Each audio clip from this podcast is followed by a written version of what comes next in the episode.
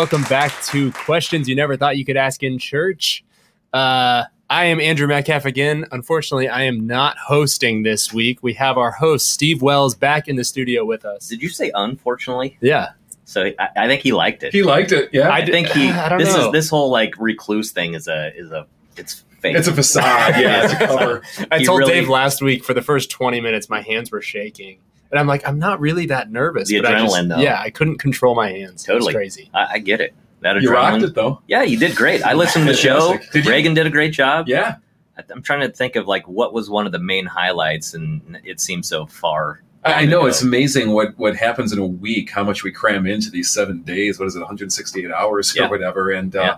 but it, it was a week of great questions. I mean, deep and personal things. I mean, a lot on the nature of evil, the origin of evil, dealing with sin issues, wrestling with biblical texts. I mean, it, it- keep the questions coming, guys. Mm-hmm. Yeah. It's fantastic. What is that number? stuff.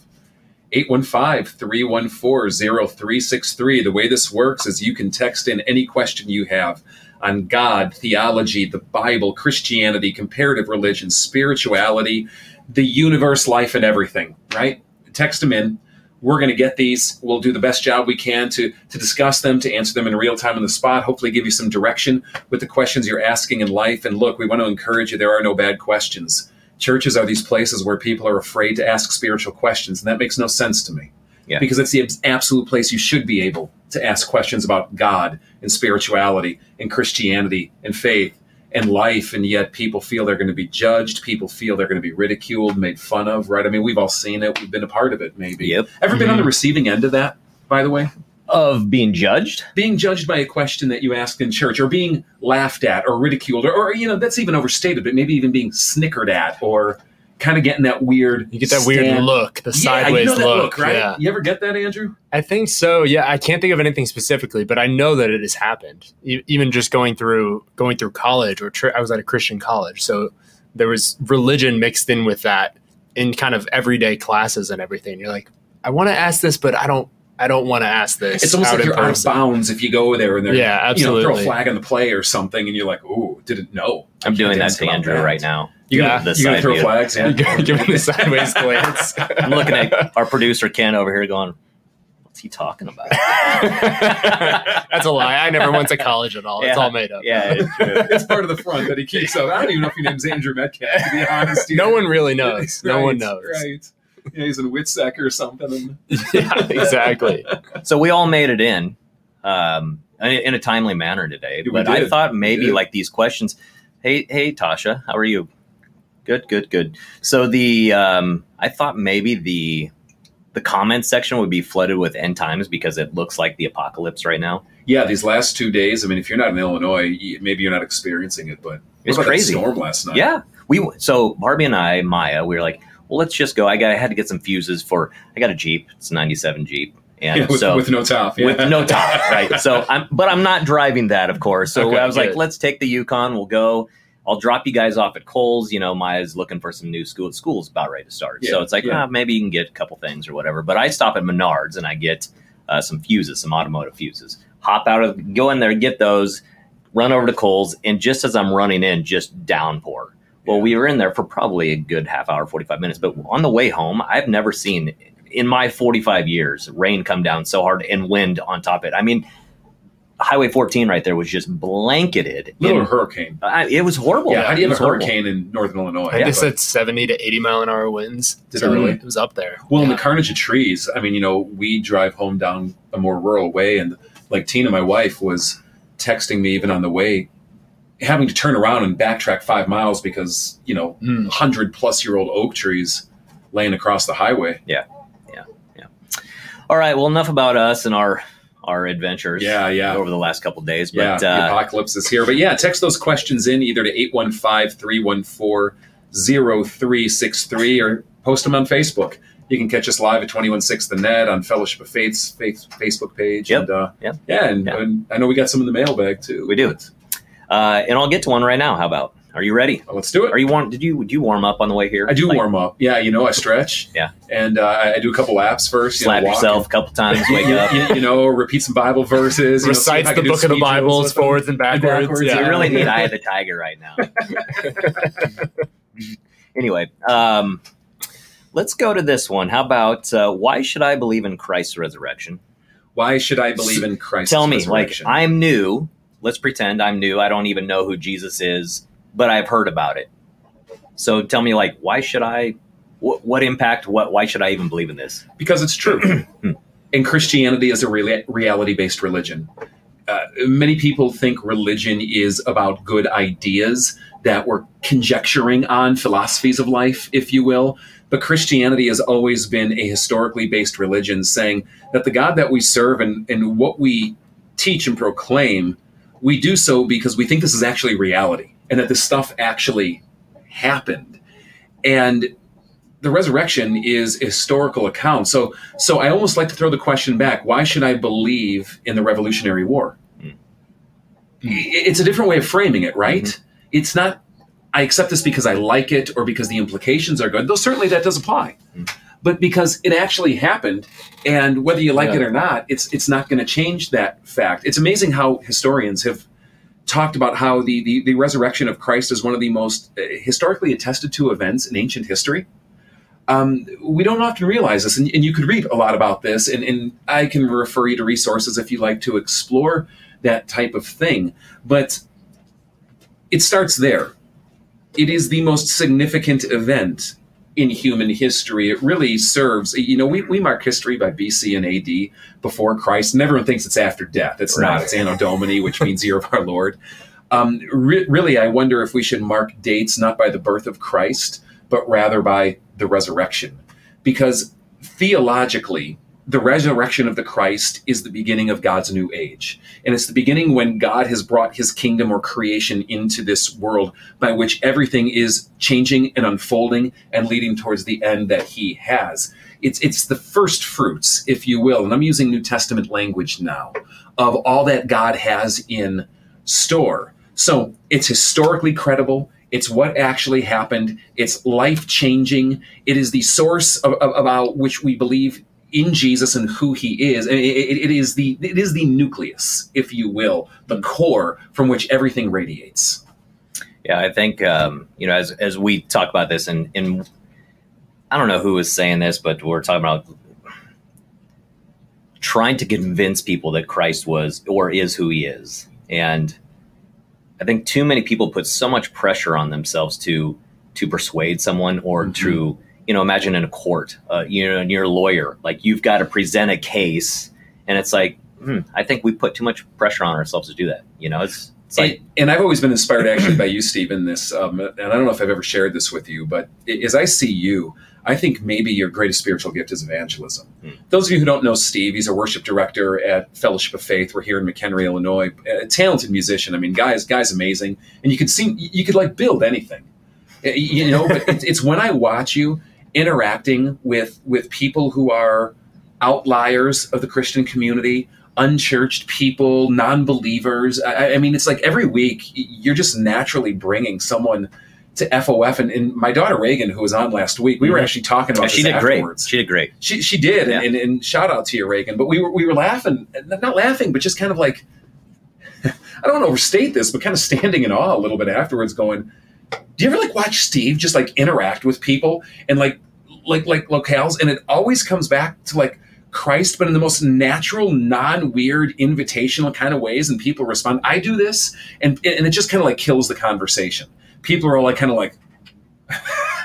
you know, you do it, and it's just like, oh, I want to hear this, and But I I don't see you giving apologetic arguments Yeah. or, or or convincing points. You just share the story. So Yeah. so way to go on that, man. thank you. Yeah, uh, Ken, do you have any tissues? oh, all of these compliments flooding in. You know, I'm not used to this. Solitary tear. You're getting moisture on the Uh, eyes there, Steve. Well, okay, but let me to your defense. His whole head is blushing. It really He's is. blushing, yeah. Well, I got a sunburn. Ah, okay. Uh, okay. I drive a Jeep. in, in the hurricane yesterday, you got sunburned. I did. Yeah. No, um, but I would say this though is that you know too much.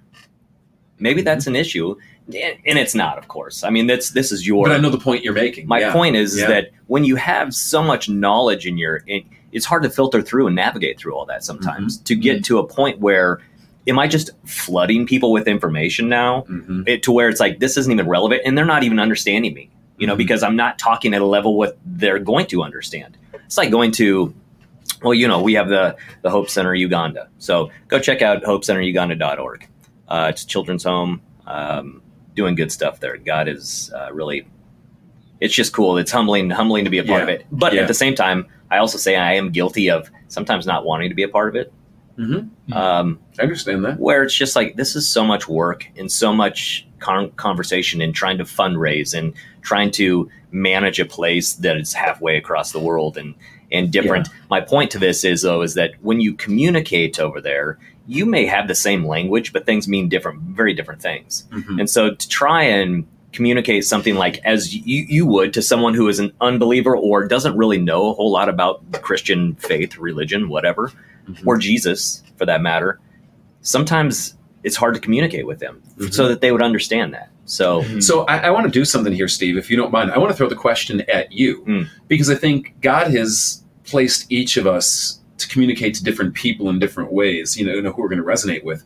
And you brought up something specific, and I don't know if it was part of the actual question that came in or your commentary on it, but but like someone who doesn't necessarily believe this, an unbeliever, or, or, or someone who's just kind of curious, a seeker, if I can use kind of like classic language, how would you answer the question to a to a person like that, or maybe to who's texting this one in today?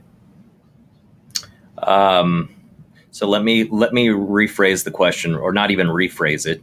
Um, restate it. I'm, I'm looking for it right now. Um, it's lost in the list. where right? is it? Oh, why should I believe in Christ's resurrection? Yeah. Um, you know, I, I'm not going to tell you that you should believe in that. Um, I believe that God is three in one. We've talked about the Trinity before. I believe that the Holy Spirit works in ways that I will never understand. And if I did, I think that makes God a small God. Mhm. And so, therefore, it's like um, all I can tell you is, look, I, I'm not, I'm not presenting a case for Christ. You know, as as uh, Lee Strobel did. Yeah. Um, And if you haven't read that book, read it. It's great. Mhm. Um, it's called the case for Christ. right. Actually, yeah. Um, but I would, but I, I can. You can't disagree with what he's done in my life. Okay, so what I've seen and how God work works in my life, past, present, probably future, of course. Mhm. Um, you can't take that away from me, you know. And, and, and I'm not being argumentative with that. It's just come find out. And so that's where the invite comes from. It's like I'm not trying to make you believe in anything. Yeah. But I will tell you that this church that I go to is very impactful for me. And so, therefore, you want to come, see what happens, Mhm. see if God gets a hold of your life, and then you be the judge. And there is a point that I love about that where y knowledge is important, facts are important, they steer what we do, but you fundamentally have to experience God. Yeah. Yeah. And and that is going to build off. You can't just Or read general, about it. yeah. You, you can't just, Yeah.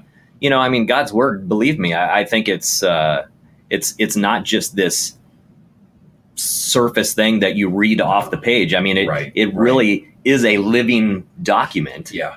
And so, therefore, just because you do read it, things are going to change. Mhm. you know Yeah. and probably at first not for the better because i can tell you that as soon as like god became real to me m- my life was harder you know like Mhm. now i have to now i'm accountable Yeah. Yeah. Yeah, there's a call, And there's a that's tough. standard, there's a yeah. and i don't like being accountable i like Right. i don't like authority I, Mhm. I my parents will tell you like steve is the worst with authority All right, Steve's mom and dad, we want some comments here on the Facebook Yeah, page. yeah. Give us I've heard stories. but I have to submit to like, okay, God, you know what? It's somehow I I need to trust you. You're going to do things in my life that I'll never even understand or comprehend, and probably maybe not even ever ever know. Yeah. You know, through conversations and whatnot. So And how about you, Andrew? I'd love to throw the question at you as well. Yeah, I think it, I think kind of what you were both saying, where I, Dave, you have a more intellectual knowledge about God and about theology and everything. Mm-hmm. Steve, you you said a little bit more of emotion and experience, and I think it's a healthy balance of both of those. Yeah. Of if you have all of one and none of the other, it, it's not going to work well. If it's all emotions, then all of a sudden, when your emotions aren't lining up anymore, now you're like, I don't have anything to fall back on because that's it's based in my emotions and if i'm not feeling it then am i believing still so you have to have that that intellectual knowledge to kind of I don't want to say fill in the gaps, but because they work in harmony with each other. Of you know, fuels once or twice a year, Yeah. I'm you know running tech at a worship service, and all of a sudden, I'm not running tech anymore. I'm worshiping, or sometimes more times, sometimes less than that. But Mhm. it's those moments where I'm not in the weeds of everything. You're like, oh, now I'm feeling God. But okay, but all those other weeks where I'm not necessarily feeling God, it doesn't mean that it's not there. No. So that's where the, the inte- intellectual knowledge and the faith and the understanding of the Bible and all those other things come into play. Well, and which is why mm-hmm. like having a church is so stinking difficult. You know, to try mm-hmm. and um, you know the invite to me is one of the simplest things, and, and getting them is, is one of the one of the simplest things in my life. But at the same time, we all work for the same church. You know, the mm-hmm. challenge with you know we've been to the churches that are primarily running off of emotion and they target that because they know it, it creates something in you to where you want to oh my gosh but that only goes so far Mhm. you know and it only lasts so long but at the same time on the opposite side of that you have all these people or churches that are this is what the bible says and i don't care if you believe it or not that's what it says okay well that's a lot of we're going to learn about it we're going to study it we're going to but when are you ever living it What does it infuse? when, when are you even applying it? Where's the Mhm. application pieces of this? You know, so I think you can go one too too heavy on one side and too heavy on another, and that's the Yeah. balance of okay, can we can we create or present or um, can we get emotional in our services? You know, and I think we do a good job of that, where we bring people up and talk about how God has impacted them in their lives and the struggles that they've been through. Because I think it's relatable. It does create some emotion, but at the same time, we don't just leave it there. Okay, here's where the application is. Here's what God is saying about this, and that's where I think hmm, this is good stuff. You know, and so I, I would I would challenge you if if you're not in a church or or you haven't been to church in a while, um, seek one. You know, seek it out and go try it out. See what God does in your life. Find one that is is good and balanced, and and go from there. Yeah. Yeah. Yeah. Great question. Yeah. Great question. All right. What do we got next? We had one come in through the texting line here. Uh, was it truly an apple that Adam and Eve ate? If so, why is it not a sin to eat apples today? no, no, there is nothing to suggest or indicate that it was an apple that Adam and Eve ate. If you're unfamiliar with the story, this is coming out of the first book of the Bible called Genesis. And it's the record of not only God's creative work of, of, of starting and sustaining this world, but how humanity fell into sin. And in Genesis chapter 3, you come across the story where a serpent deceives Adam and Eve by playing off their own desires to eat, and this is what it says specifically the fruit of the tree of the knowledge of good and evil. It's typically depicted as an apple and, you know, both ancient and modern art. But The again, Sunday school is- art. yeah, well, not even just Sunday school, but I mean, you'll see it across the board. But there's nothing to indicate that it was an apple per se. For all I know, it was a papaya or a mango or a banana or some fruit that's gone extinct. Who knows what it is? Um, the point is not the fruit specifically. The point of the story is disobedience to God and rebellion against God and seeking one's own way over God's own way. And, and even more fundamentally, not trusting God when He doesn't give you all the reasons. Because in the story of Genesis 3, He simply says, Don't eat of this fruit. If you'll eat it, you'll die. And specifically the, knowledge, the tree of the knowledge of good and evil. Doesn't tell him why, other than you'll die. You know it's bad news. But why would I die? What, what isn't going to happen here? Why can't I know good and evil? You know, there's all these questions you want to know, right? And God just invites Adam and Eve to trust him. And they don't. And while I, I believe, of course, that the story is literally true, I, I think there's also a proverb in that for each of us today of going, in what ways is God inviting us to trust him when he says, just do this or trust me on this? You don't have to know all the answers to it as much as we want to, but there's times God won't give that to you. Mm-hmm. And so it really has nothing to do with whether you eat an apple or not. Yeah, great question. Yeah, Yeah, appreciate you asking. I like thinking about the the knowledge of the tree and good and evil, or the, the tree of the knowledge of good and evil. I thought I kind of thought about that last night because I, I didn't have power because of the storm, so I couldn't get on social media or Sure. YouTube or Sure. the news or anything. I'm like, it's kind of nice. I just don't have any knowledge of it. It- it was- I don't know. It really it was nice. It's Yeah. some ignorance. there. Yeah. Yeah. So uh, I, I'm going to destroy your name, and I apologize right away, Ramit. Ramit, that's where I'm going. Uh, Romit says, "Thank God, God doesn't exist, but it isn't true. But it isn't true. I am not a Christian, but a Sikha from India, but believe Jesus isn't less than a god, and so all other descenders of other religions. There's a second part to. It, it seems like it's saying that God is the same in across all religions.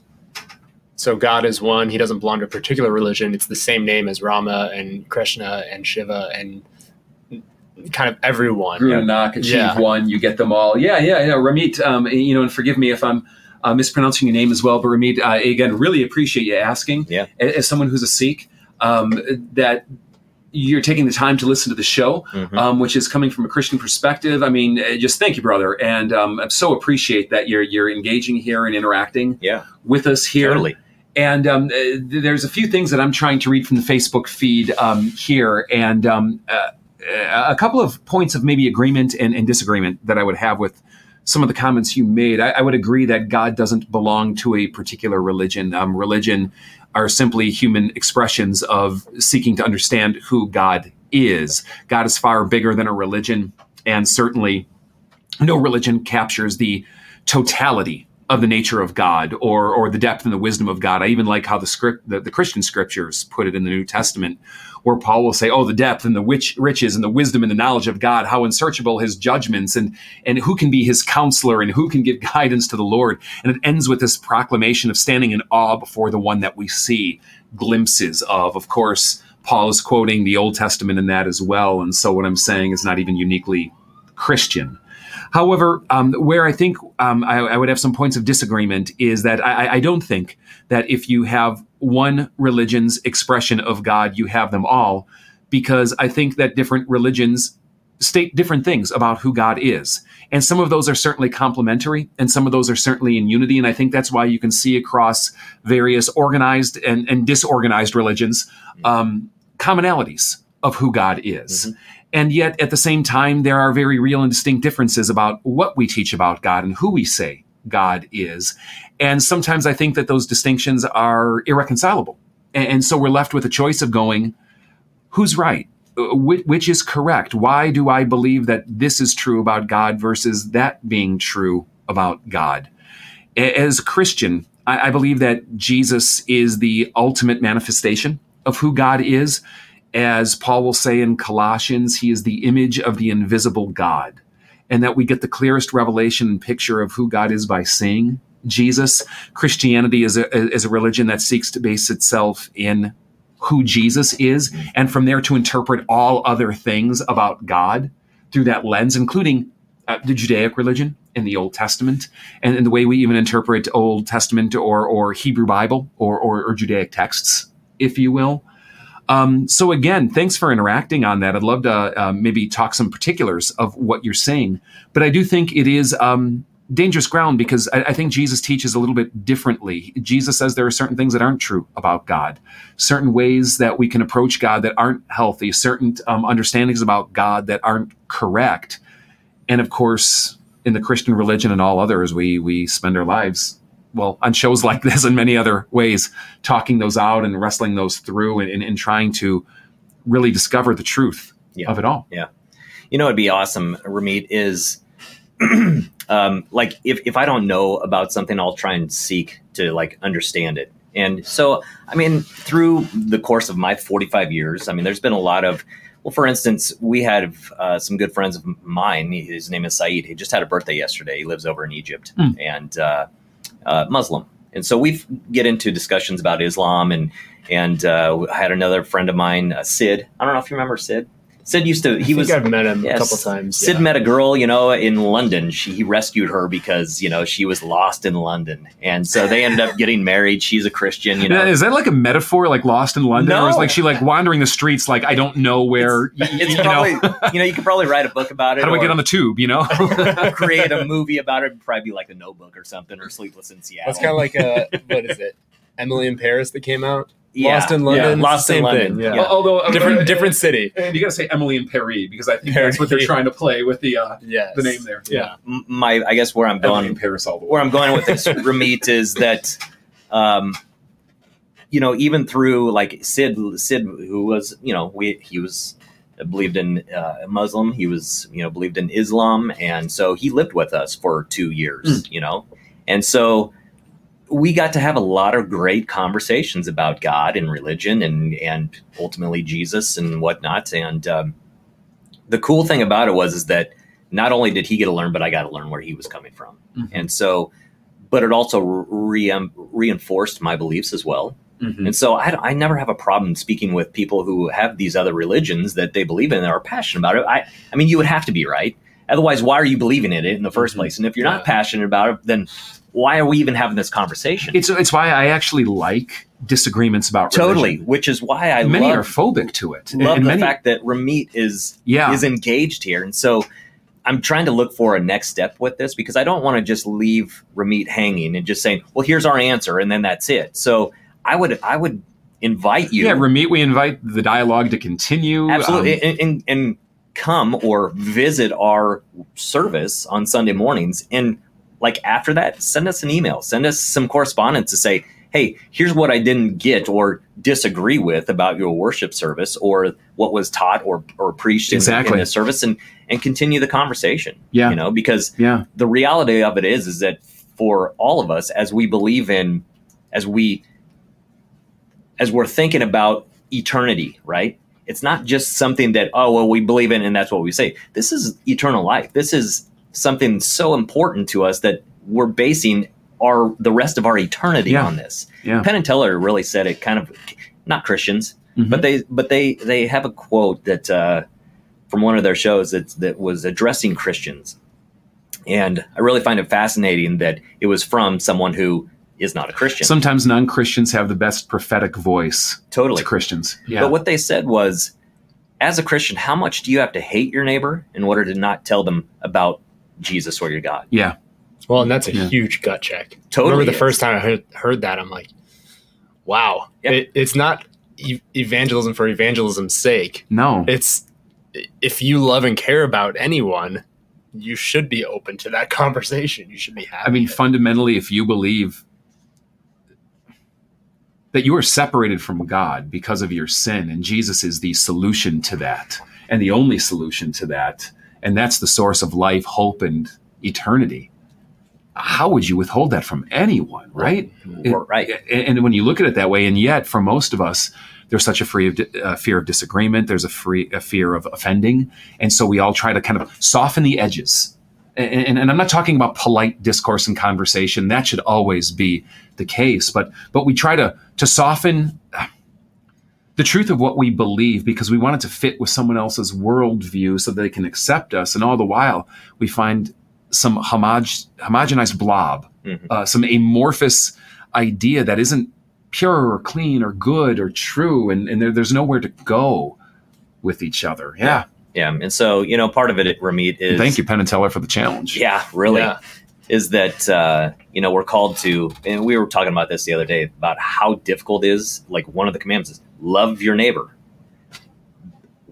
That's hard, It is. especially right now. We look at the how polarized everything is from, you know, from religion to politics to being a conservative to a liberal, whatever it is, and it's like, eh, that's all earthly stuff. It, it's not eternal stuff. That's not kingdom stuff. That is this stuff. It's it's earthly, you know, Mhm. and that's only going to last for so long. So, for God to call me to love my neighbor, that's exactly what it's like. Ramit, we uh, we love you, buddy, or girl. I, I don't even know what like what gender you are, and it really doesn't matter. But at the same time, what we what we do, what we are concerned about is eternity, eternity, and Yeah. so therefore, let's let's continue the conversation. So, Yeah.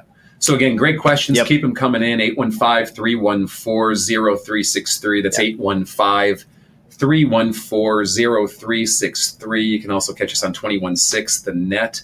Um, on Facebook, you can catch us at Fellowship of Faith's face, Facebook page um, or visit our website, fellowshipoffaith.org, for more about the church that we're at. Um, what else we got in the mailbag here? What else do we have coming in? Yeah. So um, I think some of these we've covered, um, but let's go to what is uh, is there is there a such thing? And these kind of go together. What is moral relative relativism? Sorry. Mm-hmm. Yeah. And you said these go together. Well- you mean with the previous question or with another no, one that with, with another one that I'm looking at here, like what is a Christian worldview? Um, is there a such thing as absolute truth? Yeah, yeah, these all relate. Um, eh, what what about moral relativism? What is it?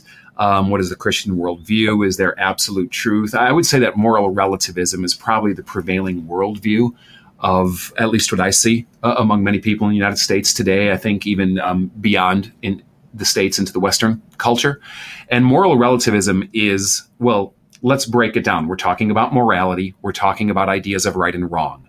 We're talking about what's good, what's evil, what's right to do, what's wrong to do. These are the basic moral questions. What is the conduct of my life and how the world or how we should act and operate in the world, particularly in relation to each other, but certainly also in relation to creation and other things, Sure. and even our, even ourselves, Mhm.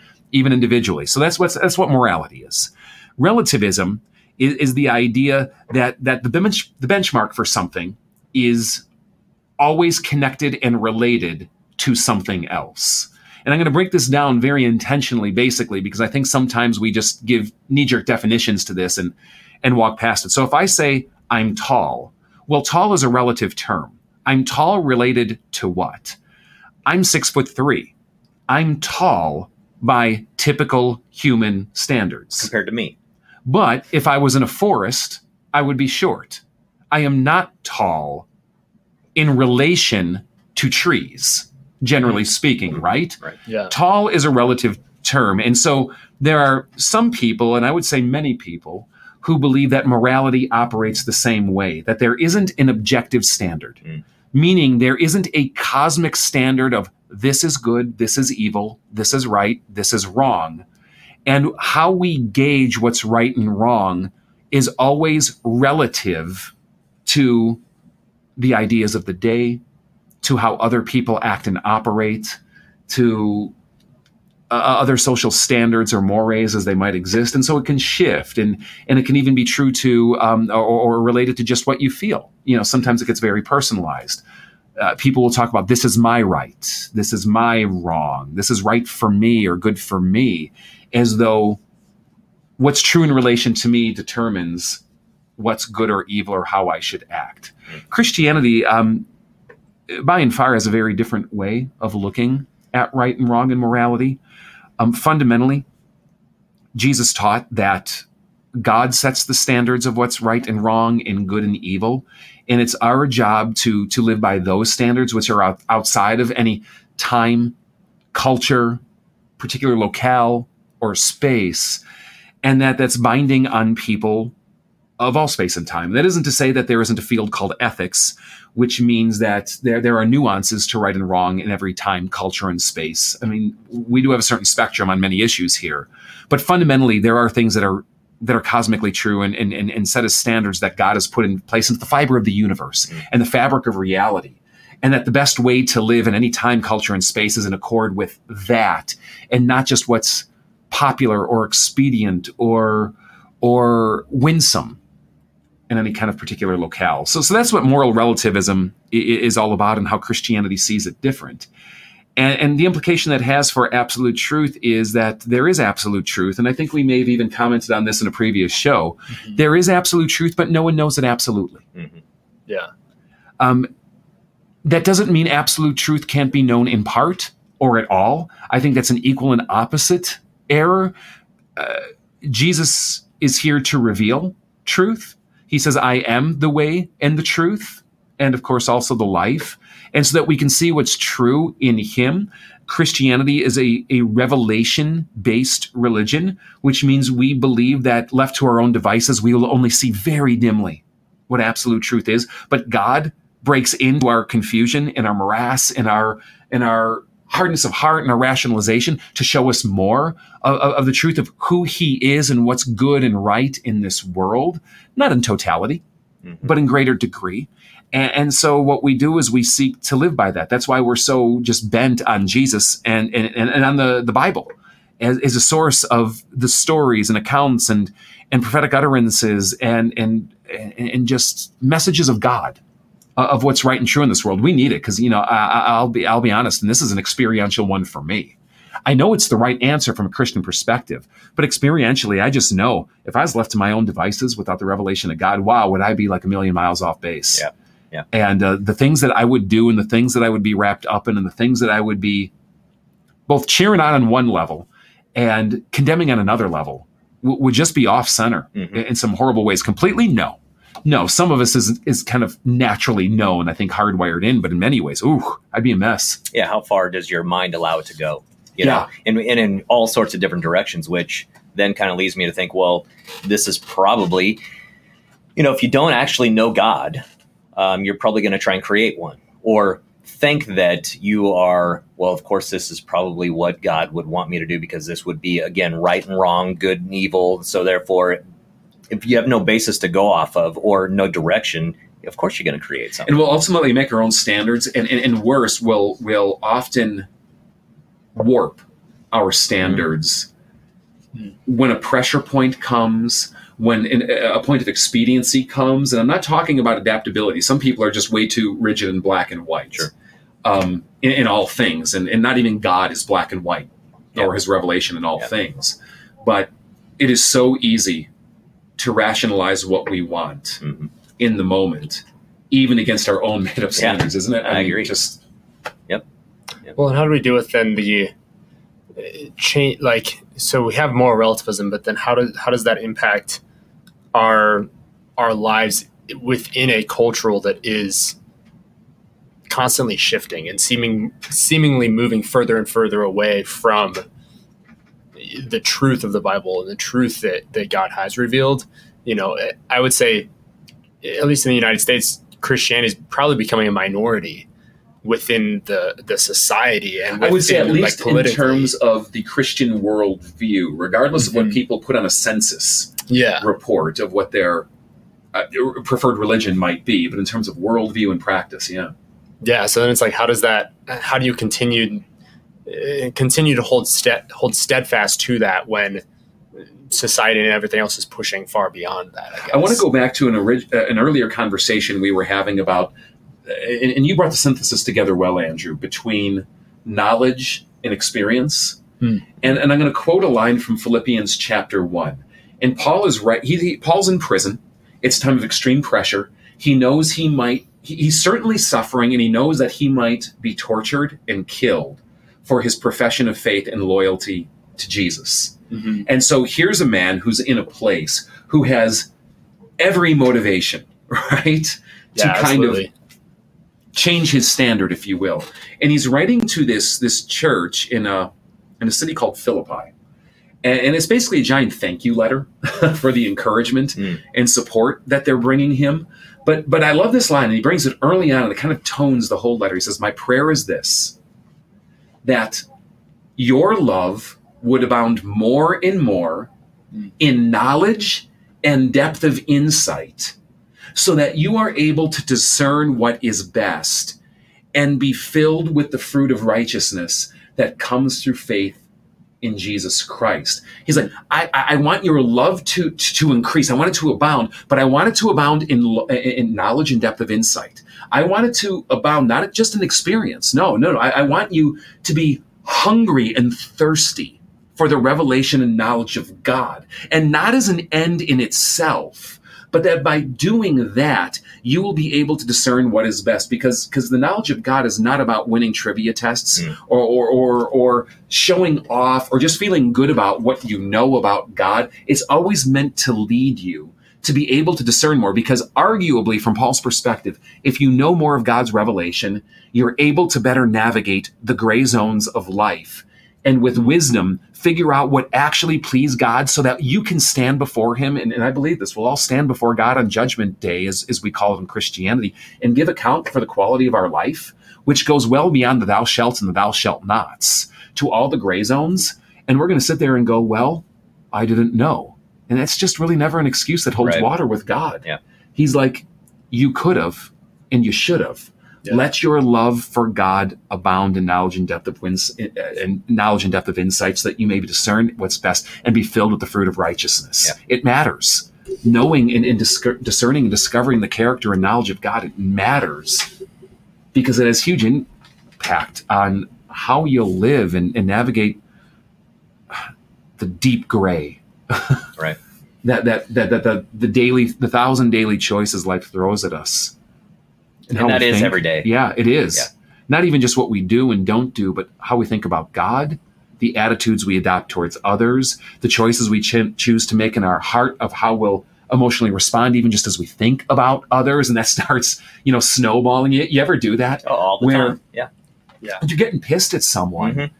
Over a conversation you never actually had with them because you're imagining by the character of what you've perceived, which might be a million miles off base because of what you picked off from an earlier event, right? right? And you're That like, was what am I doing? Last night. I- that was yeah. me. That was Barbie and I having the same conversation. Towards Like, each other, no, actually, no. or, or towards someone else. and I can't we go into any name names, but details, Yeah, but yeah. totally. And it's just like, this is not fun. And we Right. don't even know how off track we are. You know, so it's all the right. hypotheticals and, and well, I wonder about this and I want, and all of a It's like- sudden it's, it, like you said, it snowballs into this. And now my Yeah. blood pressure is up. rising. I'm- you're mad, I'm and you're pissed. hating this Yeah. person. And, and the next time you see them, they're, they're, they're none the wiser. They don't even know what's going on. It's like thirty maybes and therefore. Except for if this happened, in my- and if this, oh, in your mind, it's true. That's well, it. in my mind, I mean, this person totally knows what they're doing, and they have a plan, and they're. Right. It's like- Premeditated. oh my gosh, it's such a horrible place to be. It is a horrible. But I is. think some of that has to do with past history too. So, Yeah. and that's I think that's Yeah. another episode that we'll get into um, at one point because I know we've talked about We've it. circled around this. we one. have. We're we're so toying with it, and flirting with it that it's like, yeah. all we need right, to schedule dang a show. we just this. need to do it. And but that's, that's the, that's every social media interaction though too. Oh, Ah, I agree, totally agree with that. I, you I said what? No idea. I was just you know. Right. Well, and you're and you're That's you a think you're reading into layer. the Yeah. intentions of things, even though you don't know Yeah. why they said or why they liked it. For instance, could be Right. a, a number of reasons. You know, Right. so One of the best bits of practical advice I've ever gotten in this this arena, and it's proved to be true for me so often, is that if you're ever reading something, an email, social media, whatever it might be, or getting caught into like the mind loop, right, Steve? Yep. Do not email the person, do not text the person, do not social media post the person Mhm. Pick up the phone as soon as is expedient and call the person or even better face to face and just go hey you know i might be totally misreading this and be a million miles off base but are we okay here uh, or have i done something to offend you or am i reading this the right way and nine times out of ten it cuts right through all of the worst case scenario conjecture Yep. that we put on Yep. and, and quite honestly in that other 10% nine times out of 10 in that 10% it still leads to healthy conversation and maybe even reconciliation, even if you see things differently or Sure. maybe you overstated it. It, Sure. it gives room to humanize each other, Mhm. uh, to apologize for where we may have been a little brash in a conversation or or insensitive in something that we've said or unaware Yeah. of how it hit a nerve. Yep. Well, then it leaves room for grace and that loving your neighbor, like we Absolutely. talked about. which is again seems so easy, so hard. And I'm Yeah. circling the wagon on this, and this is sadly what I don't see really ever happens in the Christian church. In the American Christian church today, you get offended, you silently disappear. Mhm. You know, Yeah. if you're established there, multi generational, you, you throw a fit and you stomp your feet because it's your church. But if not, you just disappear and no one's the wiser, and you ghost people who try to reach out, and, and, and don't do that. God's called to a higher standard. Um, you always need to reach out, and you can't run. Right. You can run from the person, but you can't run from the issue that's stirring. Yeah. Um, always reach out. God calls people to unity, Yeah. to reconciliation, to forgiveness, and, and that's hard, messy work, but it's good. Yeah. All right, so uh, real quick, twenty one six the net. Um, thank you once again for having us. Uh, we're we're not done, but just wanted to give you a shout out. Yeah, Um, the number to, to text in obviously is Dave. You've got this number memorized. it's 815, so- five. Yeah, three one four zero three six three. Um, again, 815-314-0363. Any question you have um, that you're embarrassed to ask, don't know who to ask, feel like you'll be judged, this is a judgment-free zone. We love to entertain everything from the serious and complex to the frivolous and funny um, on God, life, theology, the Bible, Christianity, Yep. religion. and fellowshipoffaith.org. Uh, go to it. You can check out a bunch of stuff there too. Um, you can check us out uh, on Sunday mornings, 10, 10 a.m. Um, by the way, I had, I had someone kind of, uh, I don't want to say upset, pointed something out to me on Sunday that our the stickers, our vinyl on our front door is incorrect. yeah, yeah, it really is. And uh, Oh, but the oh the times. Yes, the times. So So we we has did- our we old did. times. for those of you connected to Fellowship of Faith, we do know, and, and and and wheels are in motion to have this fixed. Hopefully by the end of the month. You know, They it still says nine and ten thirty on our door, and kind of honestly, even though we shifted through COVID, we didn't want to scrape it all off, not knowing what Right. the future would hold. Right. But it, but it really is confusing if you're coming for the first time. And our apologies if we've and the minute we change it, we made you know early or late. You know we're going to change it. Yeah. Absolutely, but but then I go, why are we not investing two hundred dollars just to kind of make life easy and Right. clear for people? But fail safe, just go to the website, check out Yeah. because we will have uh, at all times Yeah. the updated. Well, Andrew's in charge of the website, so if we don't, uh, Most of the you- time, it's I'll give, I'll updated. give you Andrew's personal line. and You can have a conversation with him. Text me anytime. Text me anytime. I love it. So Peter, uh, I think th- if can we scroll down just a little Yeah, bit because yeah. he had a con- he- uh, the one thing they the one thing I've seen successful churches have in common is a uniquely strong focus on community development. Totally Yeah. agree. Yeah. I, I absolutely agree with that because you know what we were talking about, Peter, was probably all things in house, but what we haven't talked about really is anything that's outside of our church walls. And I know one. Uh, one way that I, I kind of visualize this is, you know, we've because we've been talking about doing some campus improvements and things about, you know, with our building or our grounds, we're blessed to, to be on 22 acres. I mean, it's just it's just an open canvas of like, what should we do with this with this With space? this space, yeah. And how could we bless the community or invite the community to be to come in and be a part of it? And so the challenge there is is like, well, th- then are you just becoming a country club church? You know, well, you could look at it that way, but at the same time, I think s- the same way that some people wouldn't just jump into a Bible study because they think, "Oh my gosh, you know what? I, I don't know anything about the Bible. I, I'm I'm not comfortable just joining in that." The on the opposite side of that is how easy is it for us to invite someone to come play sand volleyball?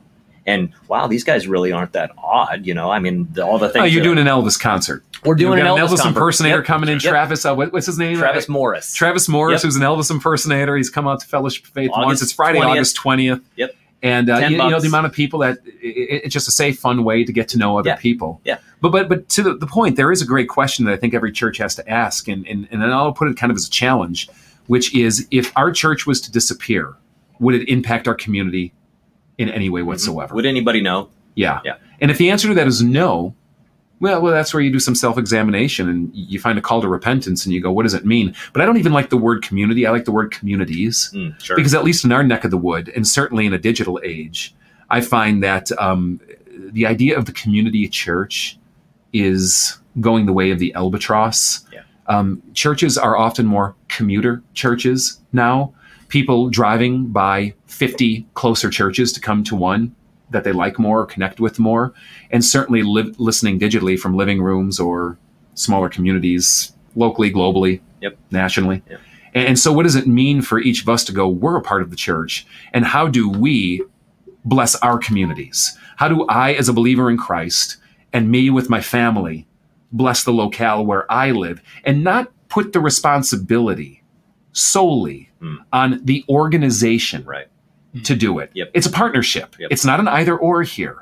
But but how does the organization get behind the grassroots movements of what you're trying to do? Well, we're in McHenry as terms of our campus, but maybe you're listening from well Egypt. Mhm. We I know we have people that listen from Egypt to our worship service weekly, or uh, let, us go closer, Nebraska, Mhm. or let's go closer, Southern Wisconsin, or let's go closer, Lake Villa, right? A lot of people who live in Lake Villa are probably not going to drive to McHenry. Right.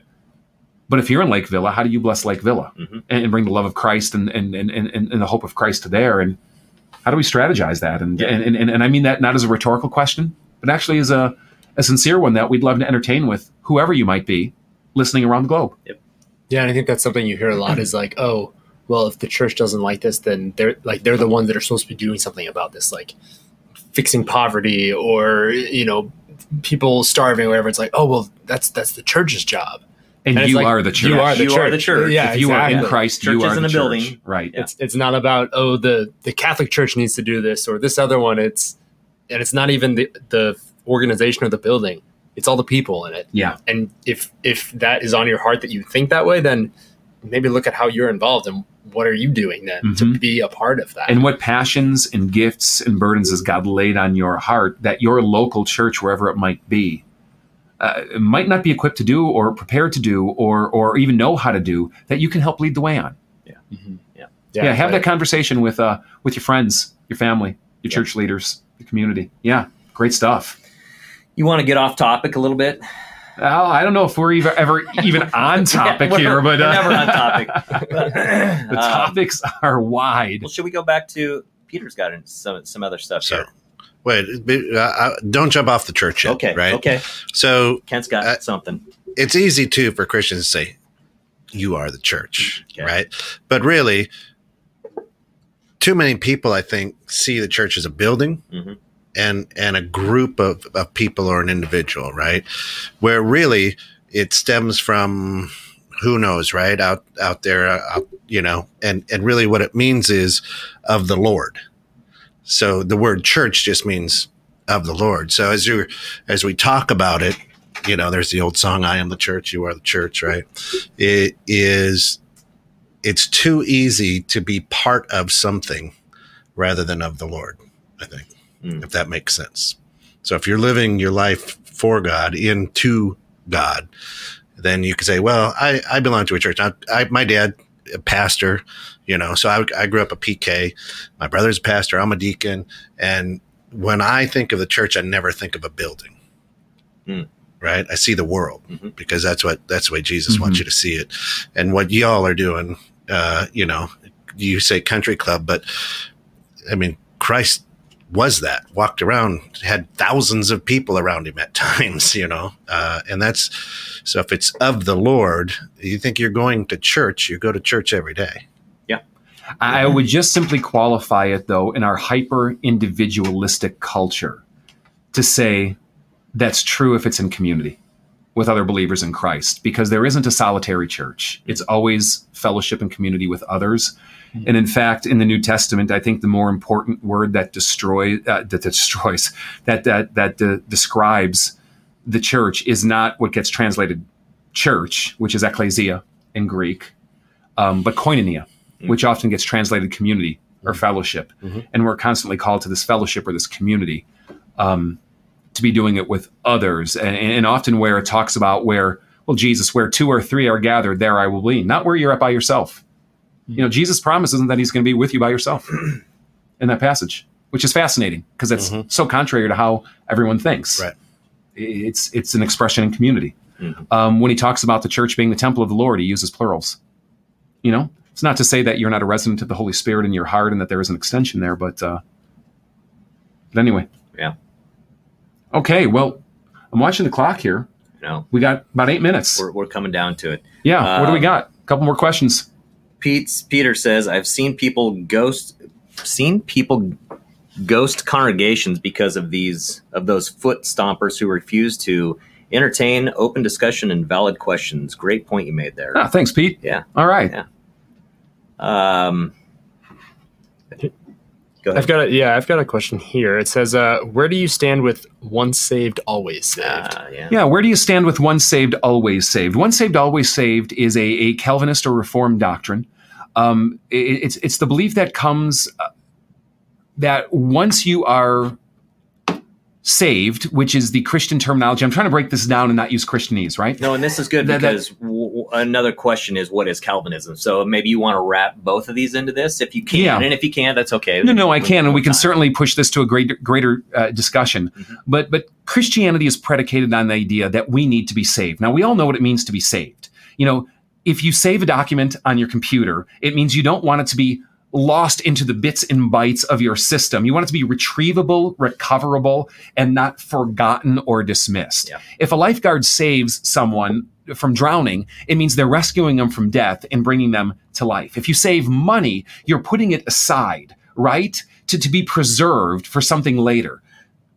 We, we talk about saved so often in the Christian community that sometimes I think we don't describe what we're being Understand saved from. Yeah. And the fundamental idea behind um, Jesus' teaching in the Christian faith is that we need to be saved from destruction, from death, from separation from God, from judgment from God, from hell, from the possession of the devil and the evil forces of this world, that, that we are what we would use the term lost or consigned to destruction or whatever it might be, but that what God does in his love for us is seeks to rescue us or save us from that to life with him, communion with him, eternity with him, to joy and peace and, and the ever going thing, right? And within Christianity, there is a sub belief or a belief system that some hold, uh, very much inspired by John Calvin, who was a 16th century Protestant reformer, um, who, who taught something called the perseverance of the saints, which means if you come to faith, you will remain in faith or at least come back to faith at your life's end, even if it appears that you fall away in an intervening Mm. thing. So once you're saved, you are guaranteed that you will be saved for eternity. And it's a bit two edged because at one hand, it brings a lot of hope. It, it seems to indicate, oh, good, I'm saved. So whew, I don't have to worry about losing this. I don't have to worry about falling away. I don't have to worry about being snatched or taken from me. But the same hope that it brings in that capacity can also bring uncertainty and fear because it's inevitable in any Christian community or maybe friends or, or, or relatives that you see people who seem to be saved once, but no longer are living in faith, claiming to believe that, that what they hold to um, is Christian, that, that will even renounce God or say, I no longer think of myself as Christian. And so it can bring a lot of anxiety because it goes, well, were they ever saved to begin with? You see where I'm going on this? Yeah. A- And, so any believer can't at some point take full certainty and hope that because they're saved now they will be saved. Because what if I'm living a false faith? What if my faith isn't, sev- uh, is, is insincere? What if I'm not truly in the faith and I'm leaving, living and, and believing a, a sham idea of faith that isn't actually true? And we can go down that rabbit hole, but, but, but this is the issue. And, and this is the belief system of what once saved, always saved is about. I, I, I fully understand the complexities of various um, biblical passages and, and theological streams that, that, that, the perseverance of the saints or once saved, always saved is interacting with. And, and truly respect believers who come down on that side of the fence and, and, and see their perspective on it. And I think there's something to be assured and learn from in that. But I do ultimately come down on another side of the fence, which is that I believe that someone can have true saving faith and then reject it, renounce it, or fall away, if I can put it in other ways, from faith. And I know the landmines and difficulties of that line of thinking as well. And I'm certainly happy to, to, to discuss some of the specific passages or, or theological implications maybe at a later time.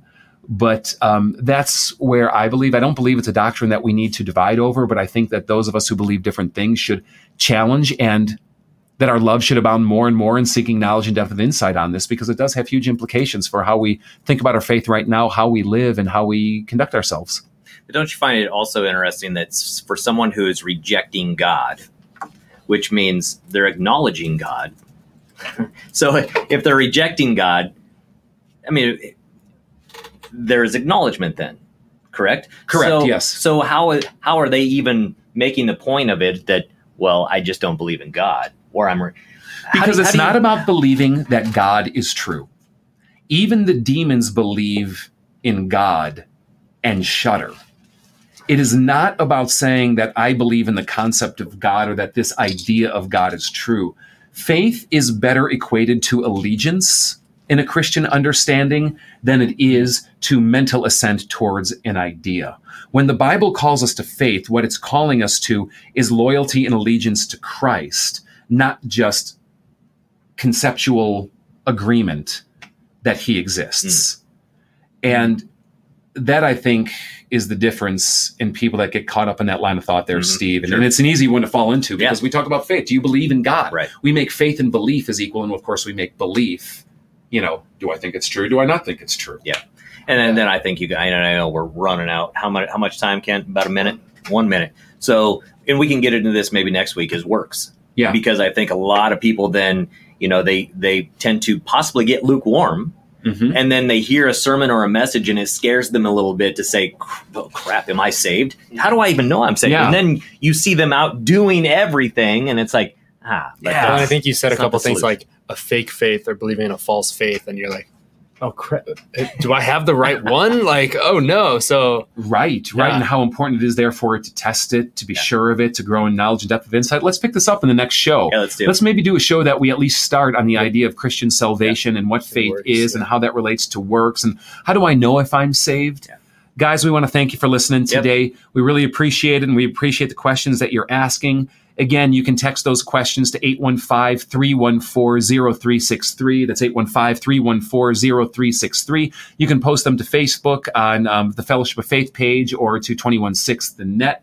If we didn't get to your questions today, they're in the mailbag. We will get to them soon. Yep. But next week, we're going to get into this conversation fully. Steve, good to have you yeah, back, man. Yeah, good to be Yeah. back. Good Yeah. to be back. Andrew, killer job. Y- You know, with, with the hosting last week, and uh, we'll, we'll see who battles for the chair Yeah, next, Andrew. next time around. Andrew And really wants this. I like that seat better. So we'll see what happens. Big thanks to Uh, Kent Jones, yeah, who's uh, producing for us today. And uh, any other closing comments we need to make? No, Yeah, well, good times. See you next week. All right, see you next week, and God bless. All right.